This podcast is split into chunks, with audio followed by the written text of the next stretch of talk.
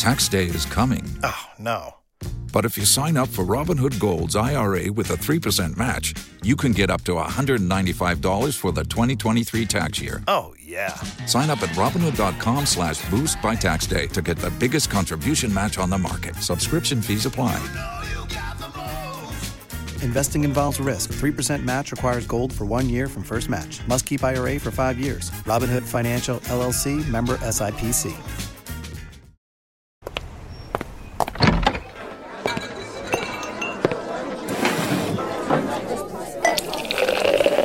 Hey, pull up a chair. It's Hacks on Tap with David Axelrod, Robert Gibbs, and Mike Murphy.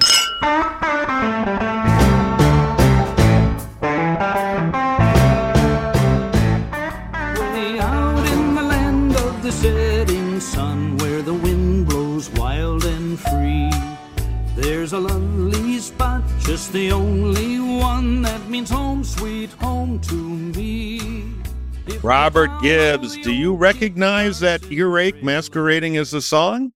I feel like I was going to say I could guess this in four notes, but I, I can't get it, Murphy. What what is that melodious? Um, I, I can't remember the name. It's like "Don't Bet on a you know hard point" or something. But it is the official state song of the great rigged primary of Nevada. That is the Nevada state song. Where Wow. today is Nevada primary day in the Republican Party. Can you believe it? Uh, I can't. I've almost forgotten about it. Yeah, well, it's rigged. It's totally rigged. So we're putting an official Hacks on Tap submission into the Nevada Republican State Committee because with a totally rigged, meaningless primary, we've got a new song for him.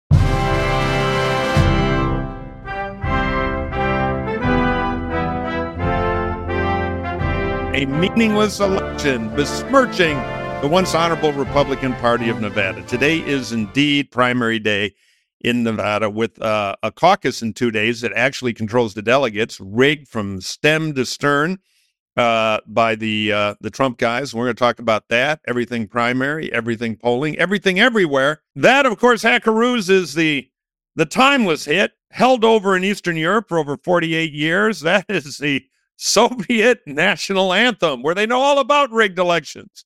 So there you go, Nevada, maybe. And I'm going to switch back to Nevada only because I know it's wrong and if we get angry mail about it. But I'm pissed. I don't like rigged elections. And I know you don't either, uh, Robert, but we have a guest who really hates rigged elections the Oracle, the man who knows. Yes, who's batting down the hatches, not worried about the rain in Murphy's LA, but getting ready for Mardi Gras in New Orleans, the one and only Jonathan Martin. Jonathan, greetings. Good day, comrades. there we go. I mean, normally you have to go to a Cook County Democratic Central c- Committee to get that kind of chicanery. But now I guess we shouldn't be surprised. Everybody drink. yeah, drinking game. All right. So we have the primary today. We're, we're dispensed with it quickly. And they've adopted a crazy two point thing, right? Correct me if I get this wrong, Jonathan or Robert, but it is today is the meaningless primary where Nikki is not contesting, where your vote means no delegates. So there's no reason to have it. But on Thursday, they go into a dank cave somewhere and there is a caucus which will award the delegates as long as your name rhymes with thump, right? Isn't that pretty much the way this thing is set up? Because Trump and his lieutenants wired this thing months ago with the state party, which is effectively an arm of, of the MAGA uh, uh, organization. And so there's not been much suspense and there's not been much in the way of news uh, or, or even, um, you know, keynote attention. Nikki Haley hasn't gone there once. Trump went there uh, one time. But you know, th- this gets to the heart of the kind of lackluster opposition to Trump. And I don't say this only to pander to Murphy, although that's part of the game. But like you think about 2000 when there were similar efforts to limit ballot access in New York, I think it was. And you guys, Murphy, brought McCain to the Russian consulate, Yeah, we had a big street theater a dog there. and pony show to say that this is Soviet style, um, you know, politics. Like, have some fun, take a risk, be creative. And there's just none of that. And that's part of the reason why this whole primary is so damn depressing. You know, never wanting to not beat a joke to death. Back then, I tried to find a band we could get to show up in this crazy scrum on the ice in front of the Russian embassy.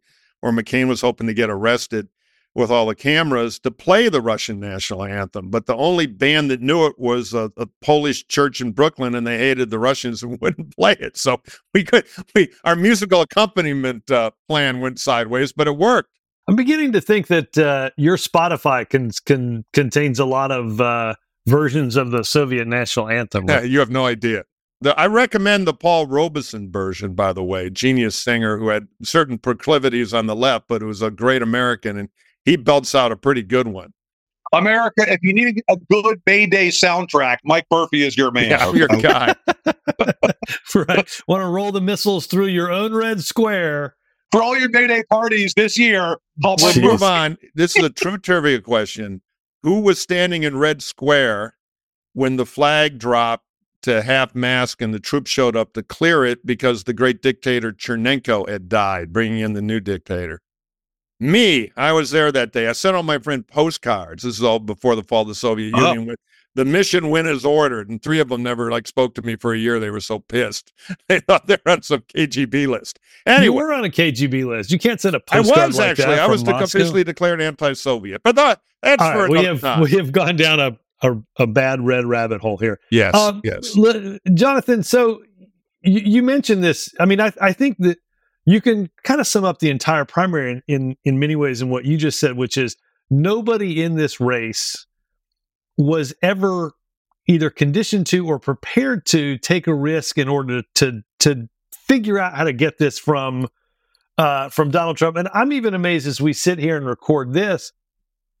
I've almost forgotten that South Carolina is is in the midst of a Republican yeah. primary. It's hard to forget South Carolina politics for reasons that we all know. It takes right. a lot of work uh, to have a sleepy have a sleepy South Carolina.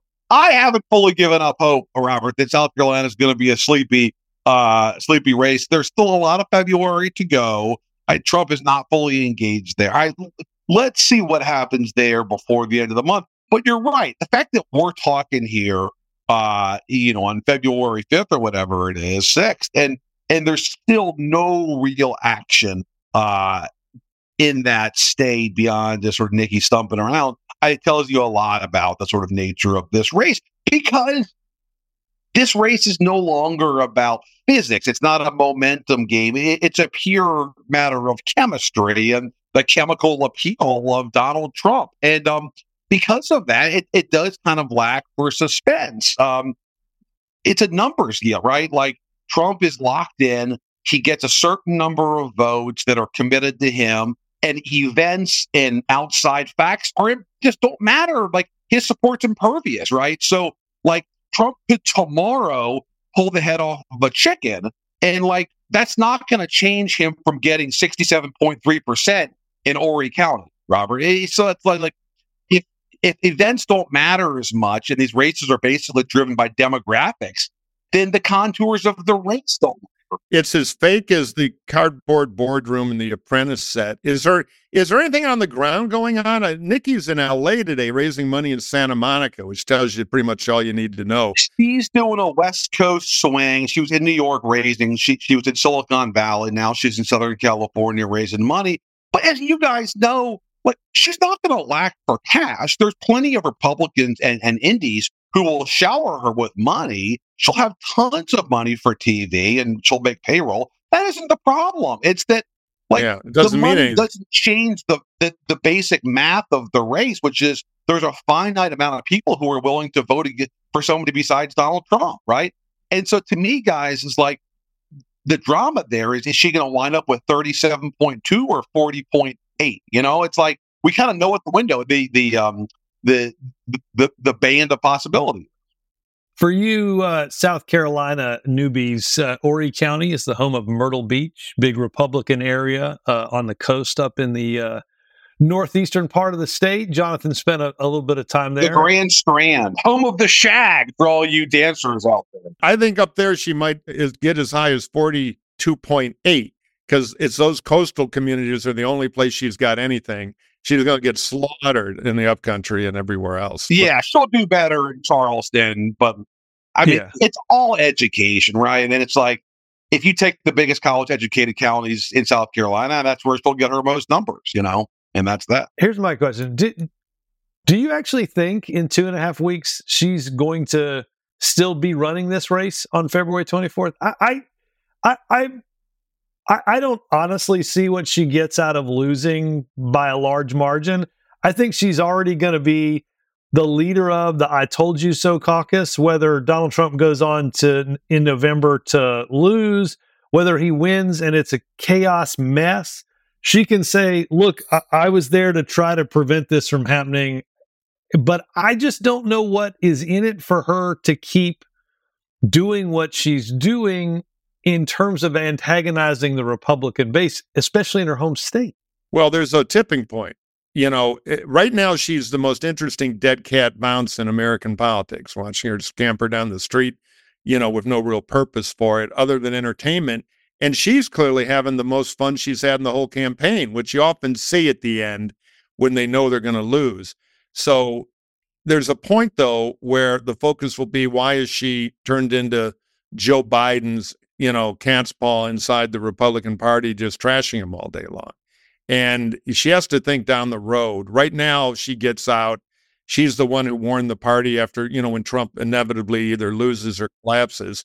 And she's got another bite at the apple down the road. But she could turn into Jerry Brown in 92, who won't go away. And uh, that, that even though I'm enjoying the Nikki show now a lot, uh, it's just not in her interest.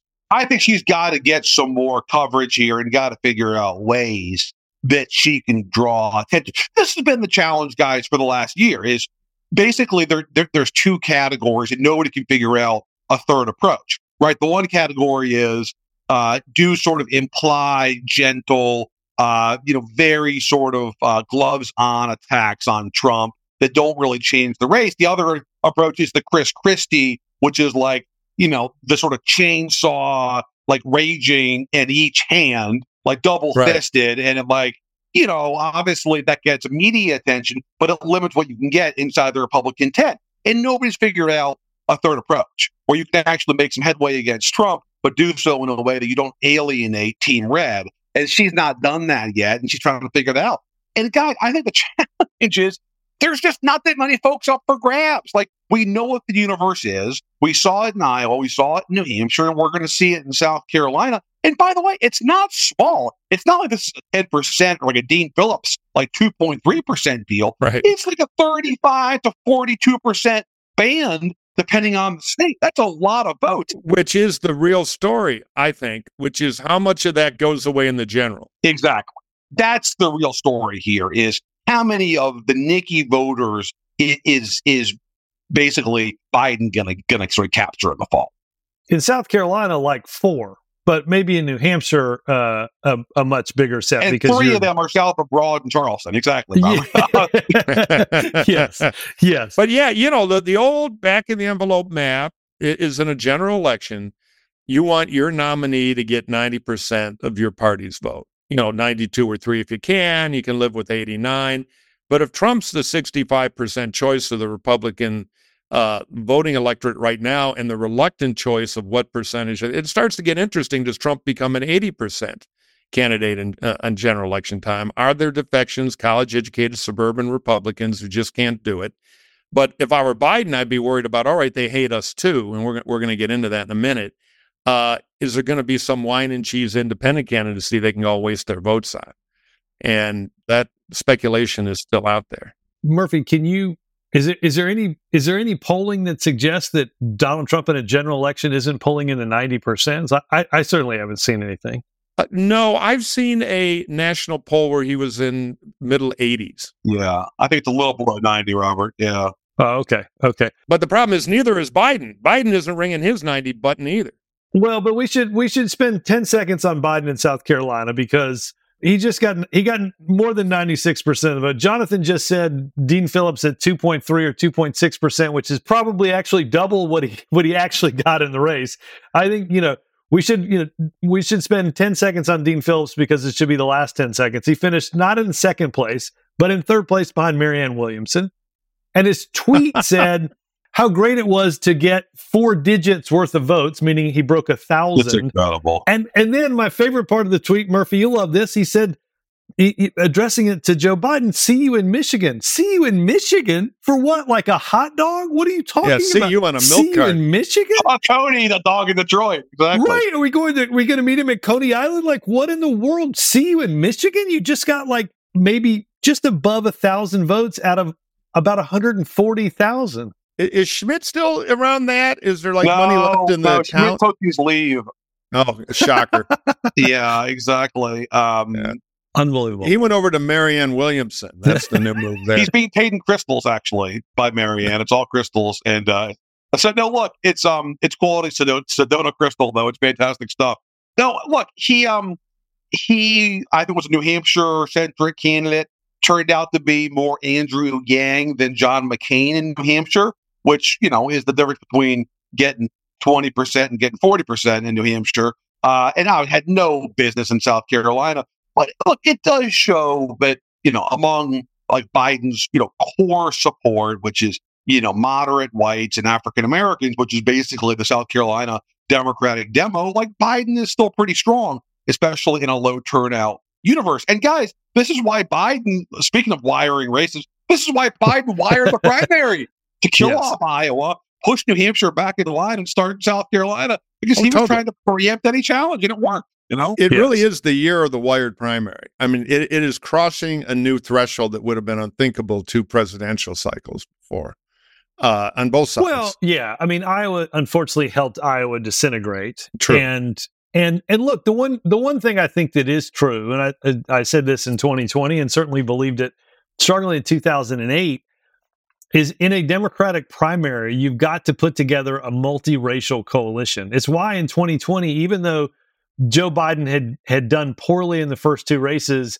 and and lost to Bernie Sanders in Nevada, it was clear that he had the capability to still build a multiracial coalition. And if you can't in the Democratic primary, then you're toast. And it, I, I, South Carolina is certainly a much better measure of building that multiracial coalition than Iowa New Hampshire will will ever be. And I, you know, I have great affinity for both those states. And Robert, people forget that the South Carolina primary in 2020 was narrowly majority white. Um, Yep. You know, the shorthand that's taken up is that Clyburn delivered uh, and black voters overwhelmingly voted for, for Biden, which is true.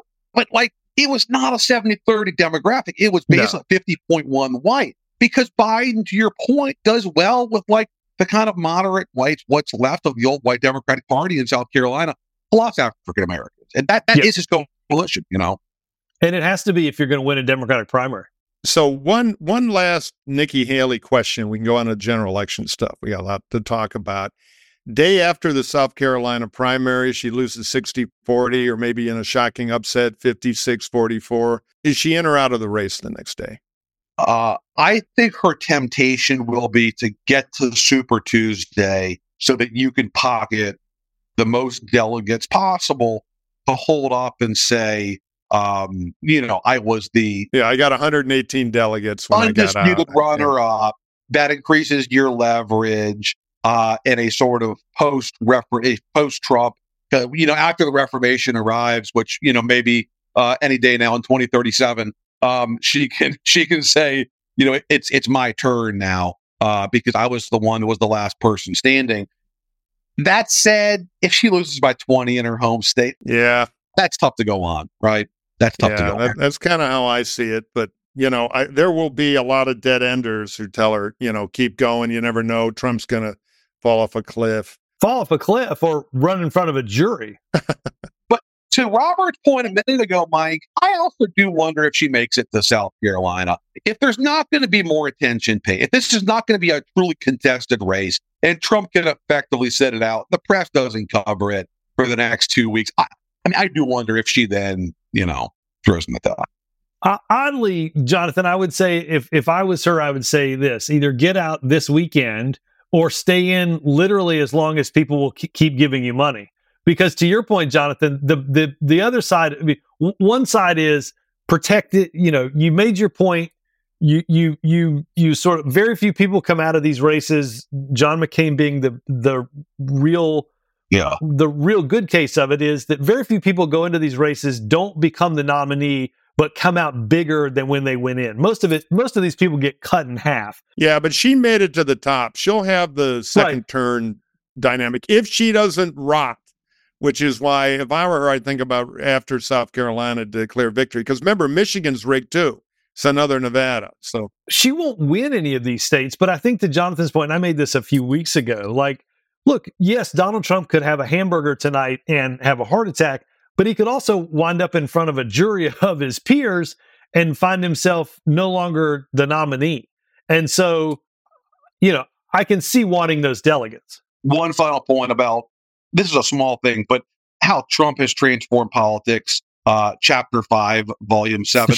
like, this is interesting, right? Historically, the old line that you guys know well goes campaigns for president don't run, they run out of money, right? That's the old song. Yes. Like that that whole line is actually null and void now because in in the, the current day where the party is bifurcated in the 65-35 deal, the 35% candidate is also the, the money candidate because a lot of the financiers of the party are horrified by Trump and want a non-Trump candidate. So like the Wall Street Journal candidate who is never going to get majority share of the voters will always have money to stay in the race. So she actually now has a, a, a real challenge no, no, she can keep a heartbeat, no, no, doubt about it. But it's just like yelling into a phone five feet down the phone line. It's been cut and it's not going anywhere, you know, delegate wise. Like a robust campaign with like well funded TV ads for months and months and months. I mean, she raised 50 million bucks in January and she wasn't she was close in, in either state, right? It's That's why it always makes me laugh when there's these breaking news alerts that some huge Wall Street donor has decided to put in with either, uh, in this case, Ron DeSantis or Nikki Haley. Like, that's not what's going to decide this primary. No, and it's often bullshit, too. Most of the donors who are speed dialing the New York Times talk about what they're going to do are not big producers. I mean, I've lived that world. They have their own press secretaries, but the checks are thin. One last point on if she stays around through some proportional outcomes and win one delegate in, in, in congressional, you know, uh, allocation, because a lot of states do it by congressional district. There are three. The person gets one if they, you know, blah, blah, blah. I'm not sure if she, if, if Trump was locked up in prison or whatever, and she had 107 delegates at convention that she would actually be the nominee.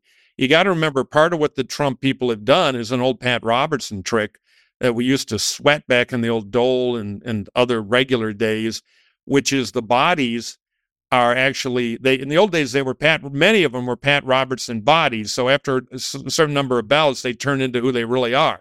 The primary instructs them how to vote, but those instructions, depending on the state rules, can melt away. So they're going to be MAGA bodies there who, through caucuses and other ways, were the delegates casting what the primary tells them to cast. That when the when midnight hits, they all turn into vampires, and they may not be on train Nikki, they're going to be more MAGA and there'll be a lot of movement Christian there. So it's a weird thing to kind of figure out. All right, hold that thought. We're going to take a short break and now a word from our sponsors. Folks, we got to tell you about this game changing product. Axe has used this uh, before going out for a night of drinks, and it's called ZBiotics. Let's face it, after a night with drinks, Axe doesn't quite bounce back the next day like he used to, if you know what I mean. And you have to make a choice. You can either have a great night out or a great next day. And that's why he found ZBiotics. Let me tell you, it's a surefire way to wake up feeling fresh after a night of drinking. And that's with ZBiotics. ZBiotics pre alcohol probiotic drink is the world's first genetically engineered probiotic. It was invented by PhD scientists to tackle rough mornings after drinking. And here's how it works when you drink, alcohol gets converted into a toxic byproduct in the gut. It's this byproduct, not dehydration, that's to blame for your rough next day. ZBiotics produces an enzyme to break this byproduct down. Just remember to make ZBiotics your first drink of the night. Drink responsibly, and you'll feel your best tomorrow. And folks, Super Bowl Sunday is right around the corner. Because of ZBiotics, I'm confident you and I and Axe can enjoy the game without worrying about how productive we'll be at work come Monday morning. So go to zbiotics.com slash hacks and get 15% off your first order when you use hacks at checkout. ZBiotics is backed with a 100%, a 100% money back guarantee.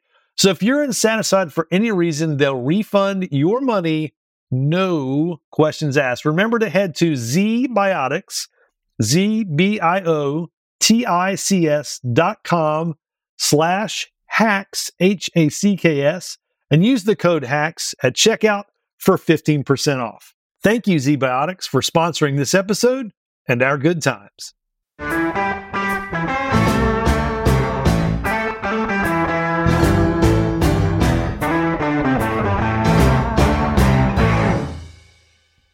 Well, let, look, let's go to the general election because I was here in California building my ark, getting ready for all the endless rain we've had.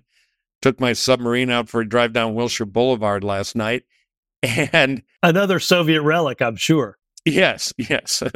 yeah, I saw a flash in the distance across the country and a low rumble moving through. It was like an atomic weapon went off, but it was an NBC poll showing Joe Biden on a slide from about 48 down to 42 over the last couple of, and this is the Hart McInturff, it's legit poll, one Republican, one Democratic pollster. It had the number that I think Robert and I have both talked about a lot for a year.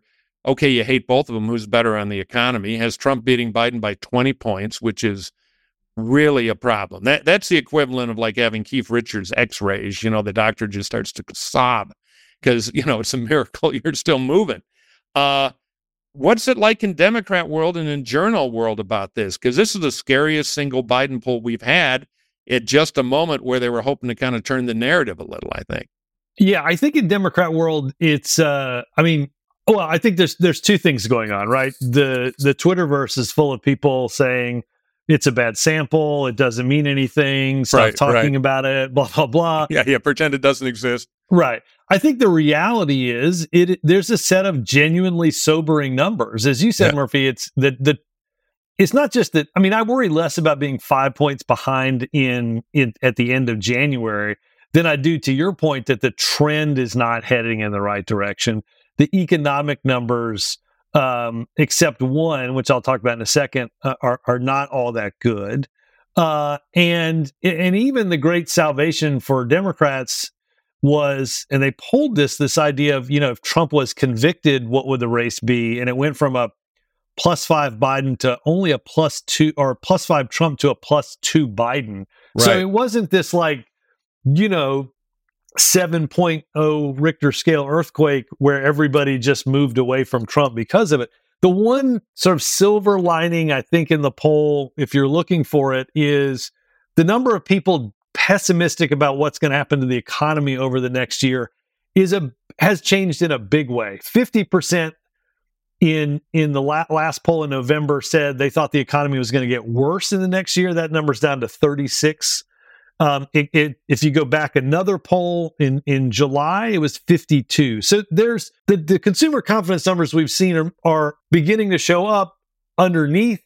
But no, Biden is still not getting the credit he would hope or want to get. Yeah. Well, they think that. that'll be the cavalry, and it might, but it's not there right now. Nothing but arrows right now. I mean, I looked at some of the comparisons, securing the border, you know, all that immigration. Biden minus 35 compared to Trump.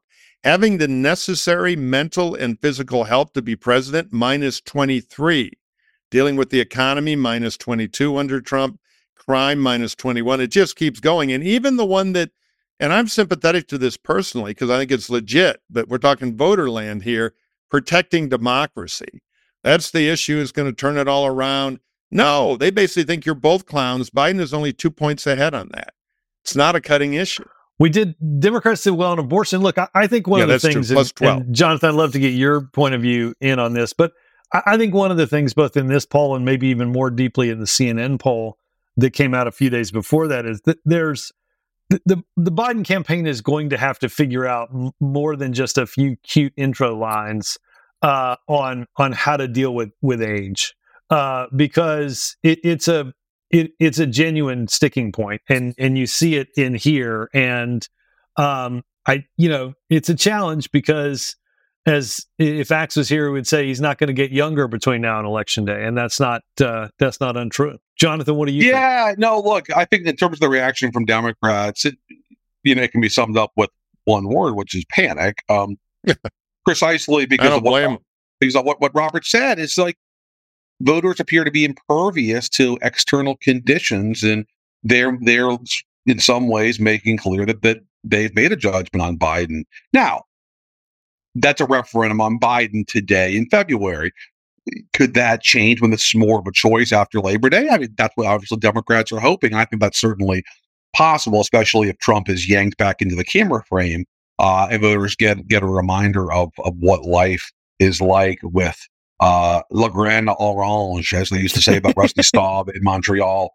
Um, but for now, though, it is uh, former Tiger. It, it, it is uh, it's really sobering for Democrats. Yeah, I was gonna say, J. Mark, you had a you had a great column on this that uh, that the the you, you know uh, the the thesis is forget about no labels, worry about the younger, more liberal parts of the Democratic coalition, and, you saw that in in the NBC poll, the the I think the approval on the war with Israel and Hamas was was I mean extraordinarily low. I don't have the I number. can read it to you because it jumped off the page to me. Among voters under 35, only 15, one yeah. five uh, percent approve of Biden's handling of the Israel Hamas war, while 70, 70 disapprove. I mean, th- those those are are devastating numbers for a cohort of voters, you know, Gen Z and millennials, which you gotta have overwhelmingly in your pocket if you're a Democrat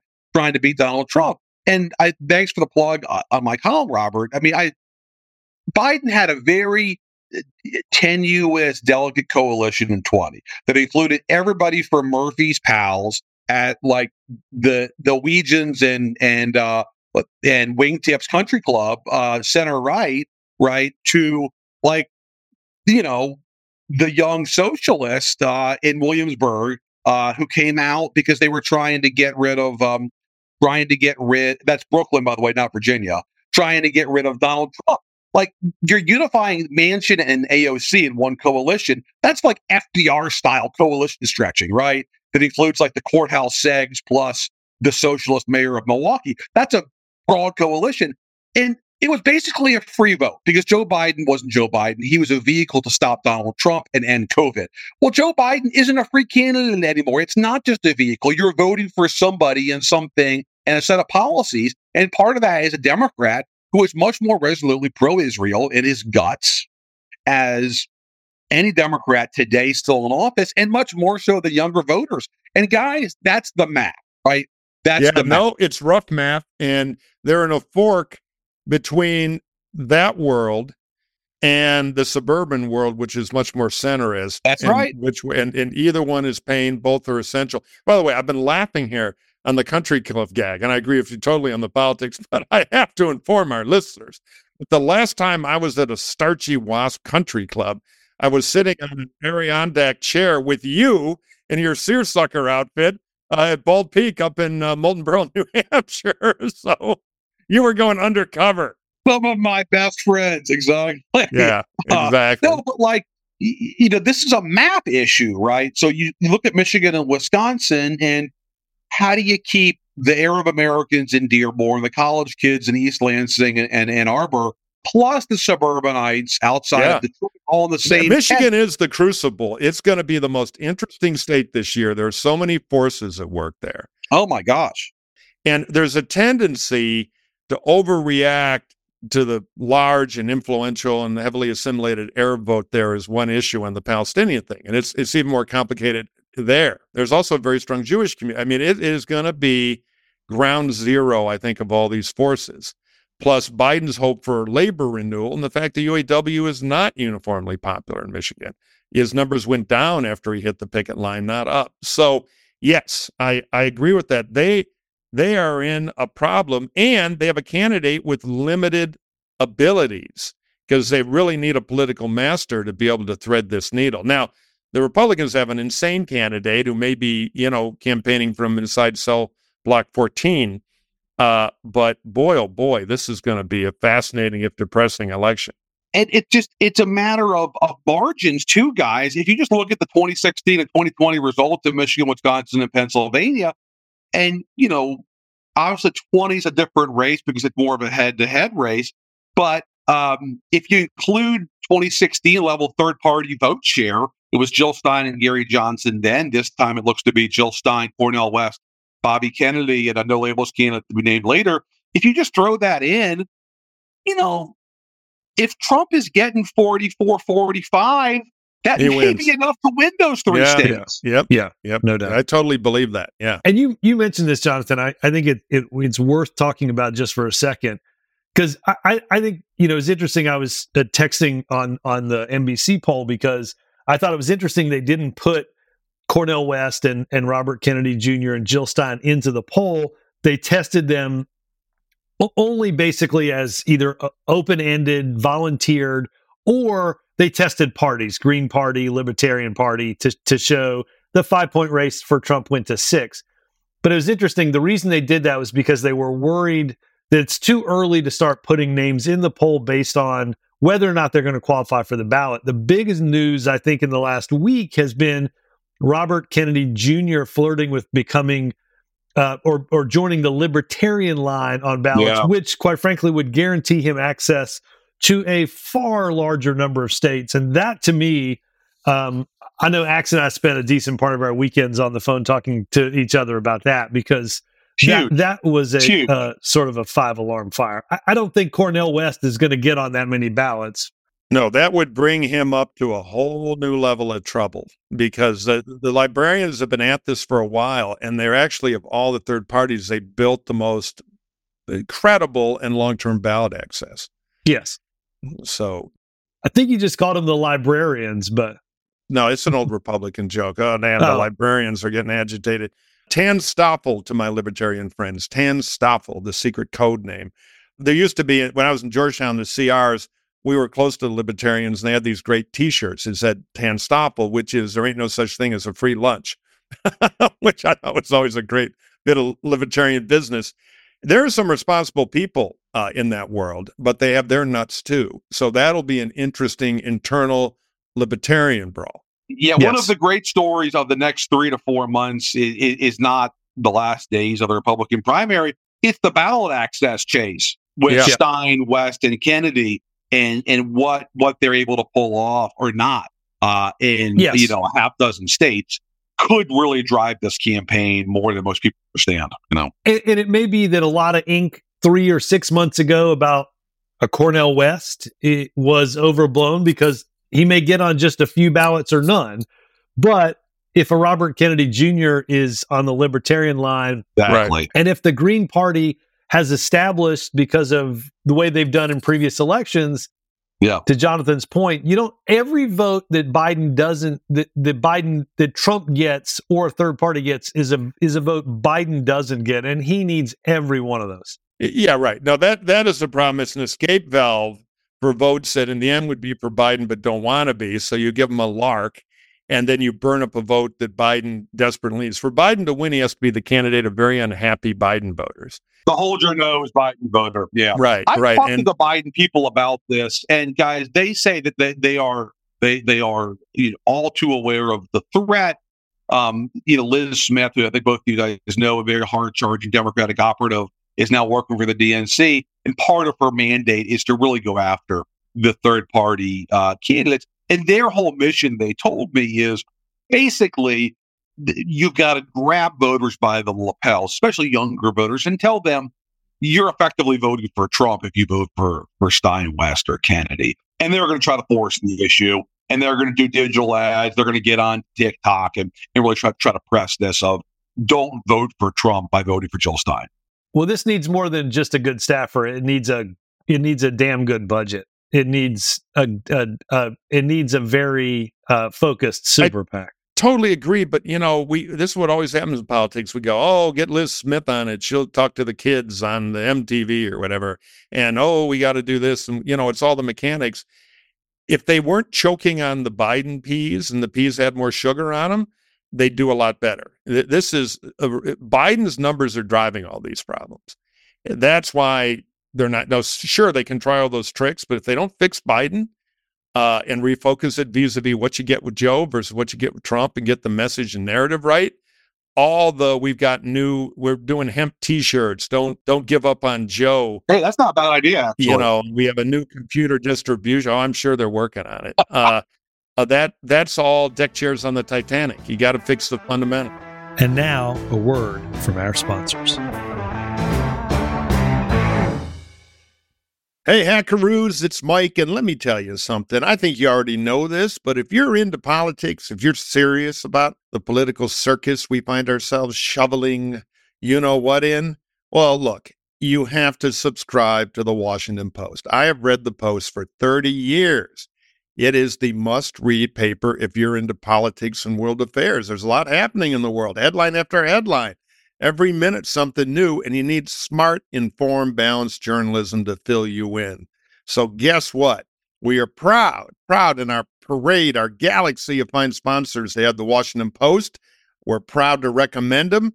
And I'm urging you to take the special offer we have and subscribe. Now, first of all, you know I'm a news junkie, right? You've heard me go on and on about things I've read. Well, I get a lot of it from the Washington Post. The quality of journalism is amazing. Now, I love their political coverage and their international coverage. The op ed page is pretty good.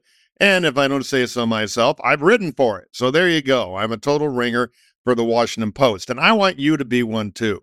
Um, they also have a new feature now, which I really like. They've had it for a while, but they're expanding it, where you can subscribe to free newsletters once you're a subscriber. And they send it to your email, and it's a great way to get a quick news digest on all kinds of different topics uh, it, it's pretty cool. And it's a way to get smart, fast, and efficiently and get everything the Post has to offer, which is a lot. And then, you know, I have to admit, I'm I kind of look at the entertainment pages. I have been known to check Post columnist Carolyn Hax's advice column once in a while. How to work with crazy Democrat friends on a podcast. I won't mention any names, but I'm very helpful series from the advice column there. Think the Post only covers politics? Well, that's not true at all. You name it, they cover it from climate and culture to crosswords and cooking. Great cooking stuff in the Post. The Post helps you discover a world of surprising stories, important insights, and actionable advice.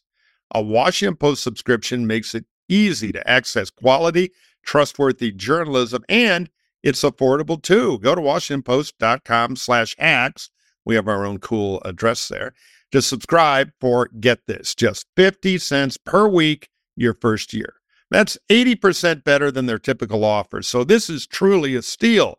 Once again, that's WashingtonPost.com backslash hacks to subscribe for just 50 cents per week for your first year. I subscribe. You should too.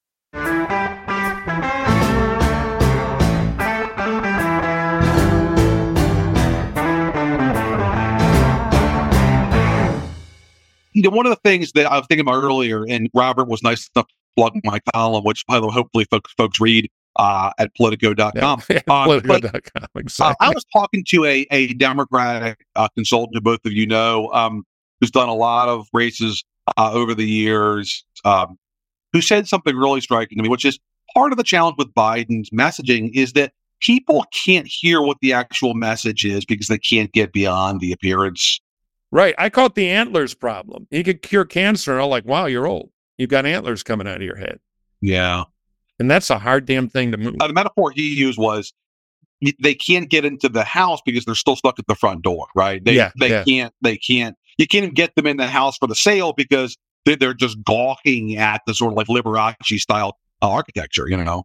So Murphy, i- i- Murphy, you, you're you're the grand strategist. What I'm gonna I'm gonna draft you over to uh, to the Biden side for a second. And oh, look, I'm for Biden against Trump, so it it's what not would you hard. what what would you focus on in the next two months? Because to me, look, I think the poll is is obviously concerning for an end of January poll. Um, if this is a beginning of April poll, I heard somebody say, "Well, then it will be really time to panic." And my my question to that person was, "What the hell can you do in in the beginning of April? Right? You got to start now." So, Murphy, what would you what what advice would you give? What what would you start doing? Well, my surefire plan is to call up DARPA and get the time machine and go back four years and, you know, have a great term and not run, you selfish SOB. But assuming that they they don't have the wiring set up for that, there's no easy answer. But there's something I've been talking about for a while that they just It's not the normal American style, but I'd run a cabinet campaign. I really would. I would surround him. He's got a bunch of A level communication stars in his world. The great Sting, please. Gina Raimondo, Pete Buttigieg, Mitch Landrieu, one of the best natural politicians, Democratic Party, is invisible. And all he's flying around the country giving out money. I would I would run a team. I would surround Biden with these people. I'd put them all on the road together. He can be Professor Xavier. And so I would have the team of talent versus the team of drags. I would also refocus the whole race on motive. Whose side is who on? Trump is on Trump's side. Joe Biden is on your side. And I would, I, every time he's in the frame, I see Buttigieg there. I see, I would surround him. Less Kamala, but sure, her too. And the point being, the White House guys would say, wait a minute, that'll just make him look old, surrounded. Yes, he's old. It's done. It's over. So instead of a lonely old man shuffling alone, weak, surround him, run a team, and and just flood the zone. Team normal. Yeah. Yeah, team. I like that. And, and he's well, got a. That's what Nikki has those T-shirts now. Yeah, but not just like, hey, we got a surrogate director and we got Kate Bedingfield back and Buttigieg is going to do. Yeah, no, no, no. I want them physically together out touring the country. I want to do a package show. In fairness to the Biden campaign, I should add that Mitch Landrieu, the former mayor of New Orleans, who was the infrastructure czar, has actually moved to the campaign, and good first step. He is going to be out there uh, as, as one of Biden's sort of go-to campaign surrogates. Now, to Mike's point, I'm not sure if that means that you know he and the rest will be physically with Biden, but he's going to be more active on TV and doing retail events for which is good but that's conventional. I would commit to this strategy and literally put them all together and do the action team and go visit plants together and put on a whole flying variety show. The other thing this is just tactical. I would get a couple of you know gen y good stand-up comics and i would get them a bus and i'd follow trump around and insult the hell out of them uh, viral hits every day and you know and be rough about it and trump will go nuts and it'll be a thing well, James Carville just... is trying that on YouTube. If you guys have seen this yet, Carville is doing some YouTube work about about uh, about Trump and uh, buckle up, ladies and gentlemen. I'm not right. sure he he's not exactly Gen Y. He's closer to the uh, closer yeah. to the baby boomers, but um, he's got some X-rated material though about about Donald Trump. No, no, turn him loose. Turn you know, get Trump fighting all kinds of crabs and and you know uh, ankle biters. The final thing is Biden at the right moment needs the line, which you know uh, on an impromptu somewhere where he just turns and like you know people worry about your age. Look, we're both old. He's crazy. Just just do it and, and, and get off the joke about it, self-deprecating, diffuse it a little, and but make Trump old too. A shameless plug, but last October, like the it's the elephant in the room, and Biden just refuses to engage in any serious way about it, which is the age issue. The polling shows overwhelmingly that's the biggest concern uh, Democrats have about him, and um, it, it's just puzzling to me that it's it's February and there's still no effort to to address that that issue in any serious way. I just want to say to our listeners, you heard it here first. Mike Murphy is full on populist. Whose side are you on? It does yeah. my heart good. It it all uh, that Trump influence in, in uh, SC. Yeah, I mean, he has traded in the the dinner jacket at the country club. yeah, for the yeah. pitchfork of whose side. Last time I was on? in the country club was help my grandfather install the plumbing. Uh, we're Catholics, remember? Uh, so Big anyway, pharma, big everything's out yeah, to you. Yeah, yeah, all right, you commie bastards. Look, I'll, I'll, I'll suffer any indignity to keep Donald Trump out of the Oval. But if, if I have said for a year and a half, Joe, you shouldn't have done it. It was a selfish act. You're putting the whole thing at risk out of your own damn ego. So don't write me down as a fan, but as a necessary nose holding supporter. Now, we ought to talk immigration for a minute because yeah, under definitely. the inspired leadership of Republican knife and fork eating Senator Lankford of Ohio, excuse me, Oklahoma, sorry, Senator, uh, they actually got a, a, you know, somewhat ugly camel designed by a committee, but a, a Senate bill with bipartisan support to fix the border thing. It, it, it came out of the birthing chamber into the sunlight and poof, dead on arrival. A crossfire of Republican senators and particularly the the uh, caucus in the House just couldn't wait to rip it apart. And we saw the answer. I think, guys, you can tell me. In the polling from NBC, securing the border and controlling immigration, Biden 35 points behind Trump. They're not going to give up the issue, just like Democrats eh, hate to give up Social Security when they got Republicans on the run. They're going to beat this thing like a government mule to election day, which of course is a tragedy because we can do things about the border, but that's that's our Politics. Well, this is another thing that I, I, would add to your list of things that Joe Biden has to get out there and do. And, and I know this isn't going to be natural to him, but like th- this is where this is where we need a viral moment, and this is where we need to take them on because th- this is this is cynicism on steroids. The, you know, Republicans set this up. We're not voting on foreign aid unless or until we get something strong for the border. And now you hear them say, well, wait a minute, hold on, let's go. I've got your bill over here for Israel, but we're definitely not doing the border thing. This is such a big crisis. Let's wait nine more months before an election.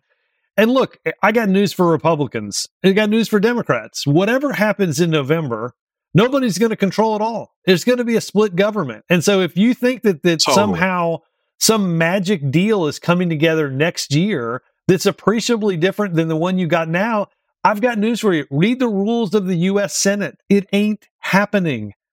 So the notion that Republicans aren't taking the win, again, this is where I think you have to have, this is where we're going to have to see whether Biden has the political athleticism, diminished or not, to drive some of this contrast. You know, fly to Texas, right? Fly to El Paso, do this speech, draw the contrast, and look, call fly the whole out. squad there. Have five Yeah. cabinet members and Biden on the border saying, we're ready with the bipartisan bill to solve this thing tomorrow. But Donald Trump, like in all things, it's about him, not the country. But the challenge is the challenge is you can't do this in a two two paragraph statement from the White House. This No, can't I be agree. just a paper Pictures. thing. We have Gotta go. television now. Robert, my thought was that the day the House tries to endorse to impeach Mayorkas, which by the Today. way looks looks increasingly tenuous if they have the votes. You know, my thought was that's the day that you're nimble enough to fly Biden down to Eagle Pass and surround him by by by border agents and say the other guys want to talk politics and go after personnel because they want the issue. I'm here because we got to get a solution, right? But you need the images, you know, and it's not happening. The conservative Border Patrol Union endorsed the bill, saying it'd be a lot better than what we're dealing with right now. You're flanked by those guys on either side. Uh, hell, but bring Asa Hutchinson with you and like you know give him a job as your border czar or whatever because you control Trump that way and you can get get somebody with tough on the border credentials uh, working for you. Uh, what that's a bit of a fantasy, but you know, be creative. Yeah, you know who I'd call, by the way, just being an optics guy? Jim Mattis. We're going to put a Marine in charge. All we need is a congressman to get off their lard asses and pass the bill. Yeah. Robert, you make an important point though about the Republican Party. It's um, it's not it's not a functional political party in any traditional sense because it's not shaped by issues. It's entirely now Right. shaped by a cult of personality, and they don't want to transgress not just Trump, but transgress Trump's support. Um, and so everything is thought through by what what's our basis and what are our voters going to say and you know issues or the journal or the chamber endorsing uh, a set of policy proposals it just has no real impact anymore because everything is are the primary voters Yeah, it's all direct to primary voters. And there are no, now every general election is seen as a version of the, we can't compromise with the other side on this issue because that confuses everything because this is our issue and if we say that they're half right and we've met halfway we lose the issue the problem is the calculus has changed from really any interest in like running the government for one ideology or Yes. another into just the constant politics of it's like a catalog business how you please the home shoppers who belong to the nine dollar a month club. There's nothing happening the rest of this calendar year. They're going to fund the government because there's no percentage in it under this new model. It's basically just titillate your your core base supporters and whip them up into a frenzy every day But my point is, it's not going to change a lot next year. It's not going to change a lot the year after that. I mean, the, again, that we we you know, it's sort of like Q Schoolhouse Rock. You know, what does it take for a bill to become a law? I mean, you can't.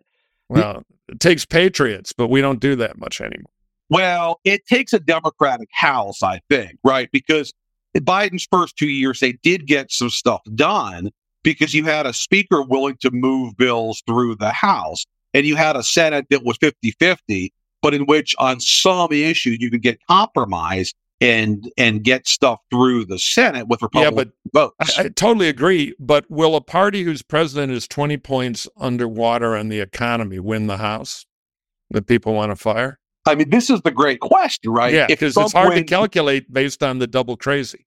If Trump loses by 3 million votes nationally, but wins uh, electoral college victory in Michigan, Wisconsin, and Pennsylvania, do the Dems still get enough House seats in California and New York to flip the House? Right. That's going to be one of the most fascinating sub themes. Right. Trump The, does. the challenge for for the, Back the challenge for Michigan again. Republicans in keeping the House is it doesn't take Democrats all that much. no, No, or it's a knife edge right now. Right. I mean, the reason that the the uh, the impeachment of Mayorkas may not happen is, I mean, the number two in the Republican Party, Steve Scalise, isn't even there. You know, they're, they're they have a zero seat majority. Right. Exactly. Yeah, which is why I'd argue the most important for once, the Los Angeles, well, you can argue statewide, but California counts again because it's those California congressional races that may yeah, decide. they're House. huge. Guys, And in a state where Biden, although his numbers here are not great, is still going to clearly win the state in the electoral. The question can he run up the popular vote, which is lagging a bit right now, underperforming. So my math could be slightly off here, but this is roughly correct. Of the 18 House seats that are held by Republicans that Biden carried four years ago, 10 are in California and New York. So they don't have to get a lot, Robert, to your point. Democrats don't. And it's in two of the bluest states in America where folks will be coming out of the friggin' woodwork to vote against Donald Trump. So totally plausible, guys, that 2025 opens with Donald Trump taking the oath of office at the Capitol, going back to the White House, pardoning himself on all federal charges, which then prompts the new House Democratic majority to move impeachment articles, which then prompts the new Republican Senate to set a trial date in which they have to acquit Trump of this third impeachment. Totally plausible. Oh, I agree. I wouldn't bet against it. And again, Wow. it plays into Yeah. what we talked about before the new incentives to put on a show for the people at home and your party base one way or the other rather than actually doing See, anything. not only not only did our listeners get Mike Murphy's first dalliance with populism, but they just heard Jonathan Martin's next column on the air. there you go. Look at the kind of A benefits you get. into the ghost of Christmas future, exactly. Or, or Yeah, I was going to say it's definitely worth the price of this. Let's stop for a minute and listen to a word from one of our fine sponsors.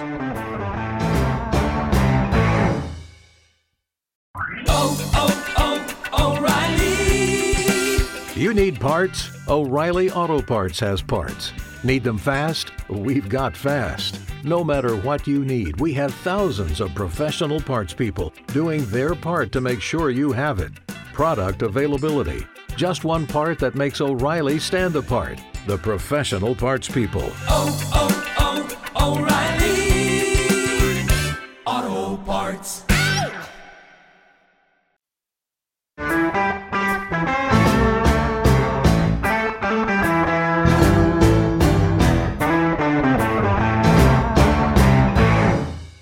All right. If you have a question for the hacks and our esteemed special guest hacks like Jonathan today, you can email us at hacksontap at gmail.com, hacksontap at gmail.com, or you can call our impossible to remember number in the back room of the betting parlor at the Cook County Democratic uh, Party headquarters, provided by Mr. Axelrod. And we actually taped it because I can never remember the number. What's that number, Mike?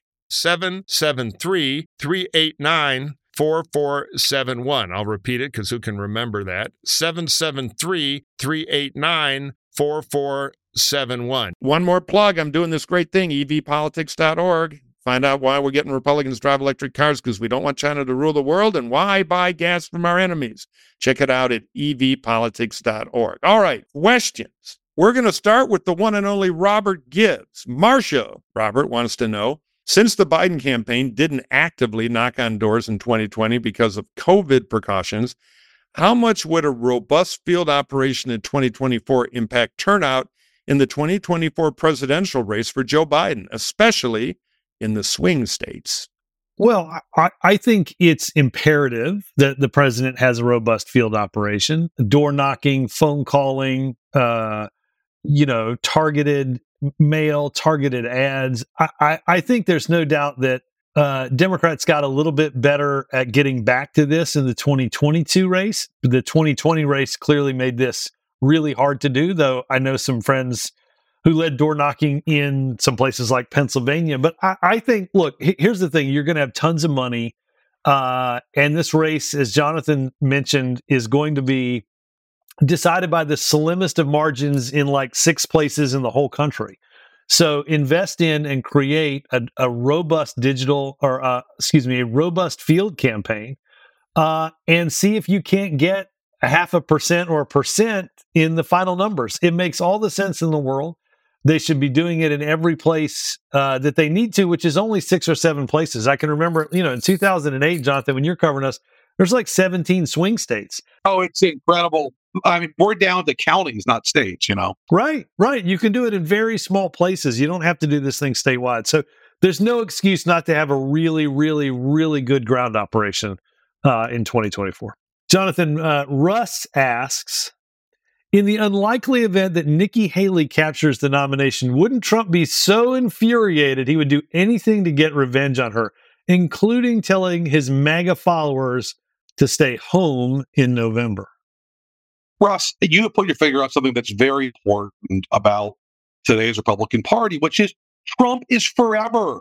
And you're not getting rid of Trump um, by simply beating him in a primary or a general, he's never going to acknowledge losing. He's never going to, you, you know, the, the fantasy about Trump showing up at the unity breakfast at party headquarters the next day and like raising his arms triumphantly with the the worthy the worthy victor well, you know, we gave it a good shot, and uh, we're all coming together because it's not about I me. last night to no, no, no, no, don't boo, folks. Come on, you know, give me a break. The whole the whole shtick is that he's a winner. He's never going to concede losing anything. So the idea that if she was somehow to pull out a victory, that he would rally his troops for her and be a good soldier, like have you been watching Donald Trump the last 40 years? That's not who he is.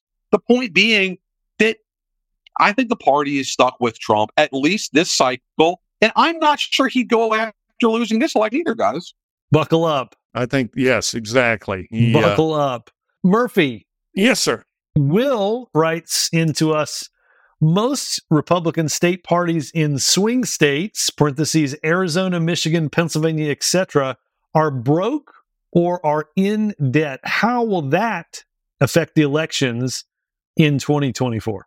Well, it is a factor. You know, there's such titanic forces swirling around. It's not the biggest factor, but the Michigan and Pennsylvania Republican parties, the Arizona party, and to various degrees used to be quite confident. In the old days in Michigan or Pennsylvania would be a couple of people in the back wearing Star Trek ears or aluminum foil hats. And we'd say, well, do we have to let one of the nuts speak before the end of the meeting? Now you look around, it's wall to wall nuts. They're broke. They can't raise a dime. Those voter programs are gone. There's some attempts to prop them up with other entities. The RNC staff rips their hair out on kind of some of the basic work that state parties do. And you have these nutty characters. We, we've had certifiable people running the Michigan party. They're doing all this banana republic stuff where they replace each other and, you know, print their own money. Kari Lake is out there secretly tape recording uh, grassroots people. She got booed at her own convention for doing that to a well-liked person. So it it is not a good thing. I, you know, if I had to choose between getting those parties back to what they were, not the shameful drag fest they are now, or fixing Biden, I'd still fix Biden. You know, that's the bigger factor. But this stuff does count, and it, it's a real problem for the R's because they've got they they got the the uh, children of the corn have taken over. If I could, one fast prediction here, looking yeah. at the crystal ball, because Mike mentioned Arizona and Kari Lake. Kyrsten Sinema was never going to run for reelection because she doesn't want to risk coming in third, and it's very difficult to win out there in Arizona when you're not part of the the the, the, the party duopolies. Um, but I think now that the, the, this big border deal is collapsing, she's going to use this as her grand exit to say, "Well, clearly I've tried, but Washington doesn't want folks who are pragmatists yeah. who can get deals done, and there's no place here anymore for a pragmatist. I'm I'm going to walk away until they get serious again." That's right. Yeah, I agree with this. I'm going to go lead the National Outboard Motor Association, yeah. where where we really are going to take care of our fine dealers in the Phoenix area. but she was never going to run. But like, this is the obvious exit strategy now for her, right? And uh, because up until now, she said, "How dare you ask me about crass politics when Yeah. I'm trying to solve the America's real problems?" And of course, now that the deal's gone up in flames, she can say, "Well, I tried. You folks don't deserve the adios." Keep an eye on her and no labels, by the way. Prediction two. All right. I've got to run. Gibbs, You're going to run. I'm just going to add that I think, Murphy, your RNC state of the Republican Party in the states news must have finally gotten to Mar a Lago because not once, but now twice in the last few days, Donald Trump has said he is envisioning a change Yeah, at the top of the Republican National Committee. So, Ronna Romney McDaniel, your great consolation prize for being the longest serving Republican chair in modern history and deeply loyal to that crazy nutbag Donald Trump is, he's about to fire you. So, way to go. You get layered before the primary's even over. Poetic justice. I'm telling you, she welcome to eel rules, Ronna. That's how it works. No loyalty would be given. And I still remember the great chats we had about your love for Jeb Bush during 2016. Oh, boy. There you Okay. go. Well, there you I go. One last torpedo in the water.